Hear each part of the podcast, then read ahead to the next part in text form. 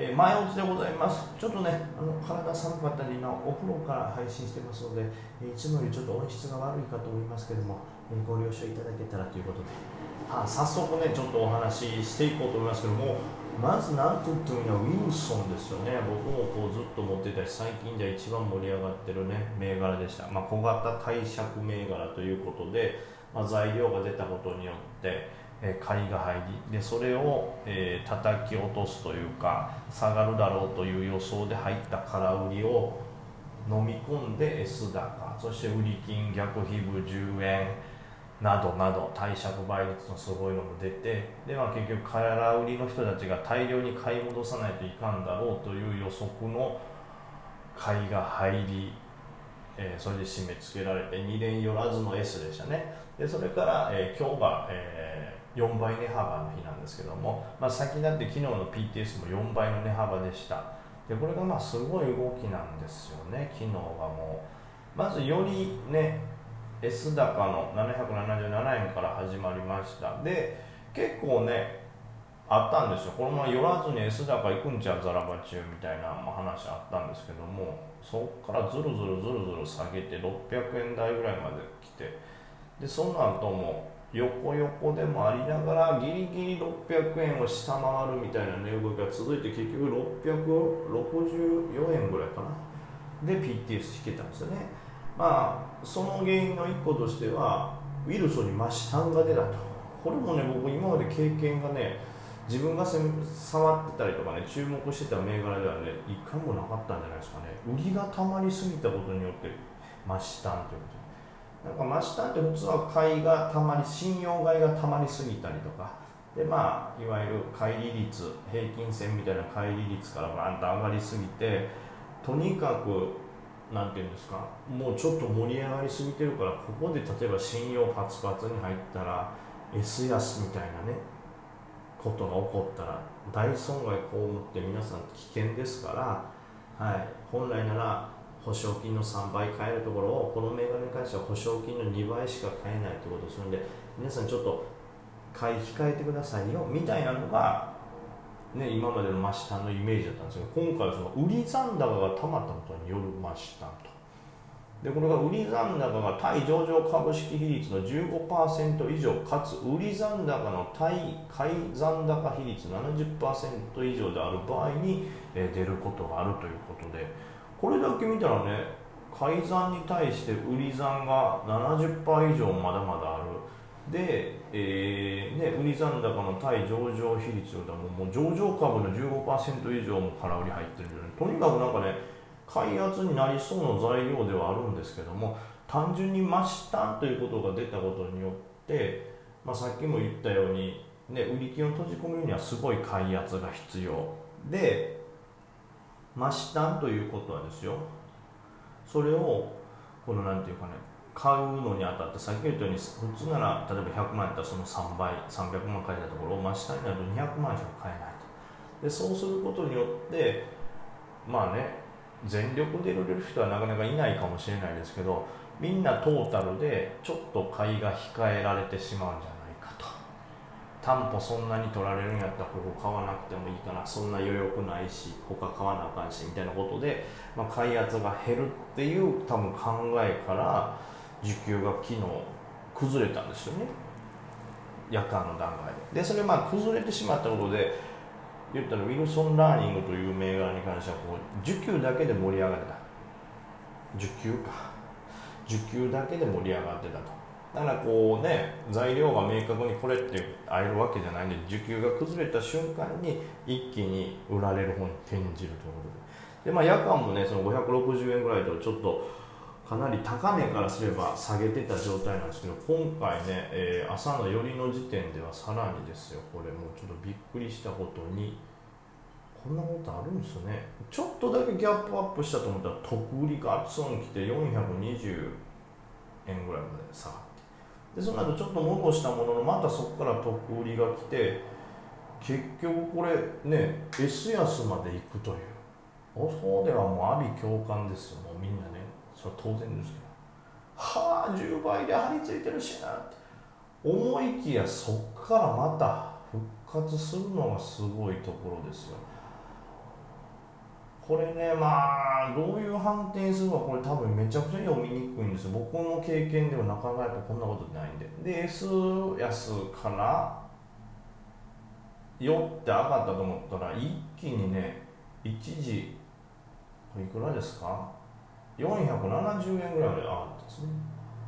でわっと思ったらまたそこから特売りで気配 S 安っていうね。で思ったら今度今もお昼、えー、5番ねの気配がもう出てますけど今度はそこから大幅にリバーって450円ぐらい戻ってもう80円幅の動きをバンバンバンバンするというさすが今注目度高くて4倍で値幅の銘柄だっていう感じですけどこれは難しいですよね。動きを予想するというのはね。だからまあ今ウィルソンが置かれてるのはそういう状況だということで、まあ、これがだからどういう動きするかってことでそのよく言われるのがこういう売り金とかの貸借がこう踏み上げてるやつっていうのはあの言ったら初押しは買いやみたいなこと言われてるんですよね。まあ、というのも結局バーって上がっていって踏み上げでバーって買いがさらに重なった後もうあと買い手があんまりいないあとは利確だけってなんで利確のりがバーって踏んで結構苛烈な押しがある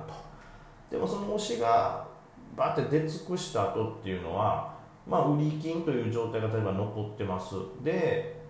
新しくこうなんていうんですかね利確売りっていうのもないですってなったらもう今度買いしかいなくなる。売りが枯れた状態なんです。普通は例えば S 高手前になって盛り上がってる状態であ売りが枯れていくっていうのは見えるんですけど見決めが逆なんでしょうねこの動きがこう。下がっていく過程で本当に売りが枯れると。だからよく他の銘柄ではバッて急騰したとゆっくりと下がっていって最後また鍋底を作ってリバっていくっていうのをねよく見る動きなんです。カップウィズハンドルですけどそれがすごい請求に起こるという感じで、はい、こう N 字のような動きになるってことはね結構言われてたりしますけどそれが例えば今日ウィルソンで起こってるのかどうかってことですね。このだから今日昨日の夜間 PTS で下げてそのまま今日の底値 S, だ S 安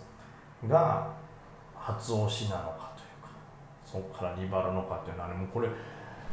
なかなか予想する人も難しいでしょうしもしそのリバーがどれぐらいのでかさになるのかっていうのもね、まあ、注目ではありますけどめちゃくちゃこの予想は難しい、僕もよう分かってないからね。だからまあ今のところ僕は逆にもうちょっと他の攻めやすいところをねいろいろ狙ってますけど同時にやっぱり大きな動きがあった、まあ、グローバルダイニングとか、えー、他の何ですかタウンニュース。そして、えー、鉄人化といって昨日、まあ、売り金になった3銘柄ですね。で、まあ、今のところ動き見てたら最初ウィルソンに引っ張られて全部結構下げてたんですけどまたそこから全部1回リバーったんですよ。で再びこう下がってくる局面になってますけども今見てる感じだと、まあ、グローバルダイニングやっぱ抜けてますね、えー、他の鉄人化とかタウンニュースに関してはちょっとチャート崩れ気味というかまだ持ち直した様子を見せてないチャートですけどグローバルダイニングだけは結構はい、うん、耐えて三角持ち合いみたいになってます。でなんか今見たらえー5がギャップアップスタートっぽいんでもしかしたらその辺のこの何ですねウィルソンの動きを見て資金が戻ってるっていう観測もありますしえー、逆に言うとウィルソンの資金が抜けたら次グローバルダイニング攻めたのかいという動きにも見えると、まあ、ただ逆皮膚がねやっぱりある分そこはねちょっと強さというか、えー、今から、えー、正月ですから今日も引けてから正月の4日まで逆皮膚つけばその日数分つきますから、まあ、例えば今日もえっ、ー、とウイルスなんか10円ついてますけどこれがもしこのまま適用となれば5日分なので50円分逆皮膚つくのと一緒ですからね、まあ、そういう逆皮膚狙いの買いも入ってくるとは思いますけどもそれがまあもしかしたらグローバルダイニングが一番盛り上がりになるのかなともね見えますけどちょっとねどの銘柄もかなりま小型っていうのもあるんでねボラが大きい動きでねなかなかついていくの疲れるんではい、なんかね、もうこの大納会のもう年末のギリギリの時に疲れるのも嫌だなとは思うんでねちょっともうちょっと値動きのゆったりしたそれこそダイハツ界で S 高つけそうじゃないかみたいな銘柄も物色され始めてるんで僕はちょっとその辺を狙っていこうかなと。まあオンデックなんかは今日側近戦なんで僕ちょっと買いで入ってますけどもギリギリ飛び込んだという感じですかね。5000円ぐらいで買ってますけども。その他ですね、えー、IPO っていうのは結局ね値動きが軽いのはやっぱりまだ手垢があまりついてなくて軽い,、えー、軽いんであのー、その中でも人気の銘柄というのは大発会からこうバッとこう時流に乗って上がるというところもあると思うんでちょっと IPO をね中でも今人気なところを絞ってこう買っていきたいなと思います。ダイハツ解雇上げると思われてたら今日なんか特にね底堅い買いが入るでしょうからまあ上値を追う必要はないとは思いますけどはい。底堅いような銘柄を買ってちょっと持ち越してもいいかなとは思っております。まあねただこうなんかねやっぱり昨日の日経平均は盛り上がりすぎてたんだなというね感じもありますからその辺やっぱり上値を追うと危険というのもあるんで、はい、自制しながらですね。でちなみに今日売買代金本当に、えー、東証一部2兆割りますし、えー、この感じだとマザーズも2000円奥行くかいかないかぐらいなんで盛り上がってるという状況ではないですからやっぱりこういう薄商いの時はね、えー、乱高下やっぱり出るでしょうしさすがにね、まあ、2万7500とかがしんどくなってくるのかなこのチャートだと。なんでまあはい。あまりこう過度に昨日とは空気違うでガンガン買っていくということはね気をつけながら第8回でちょっと S をつけそうな底堅い IPO をちょっと5番中心狙っていけたらと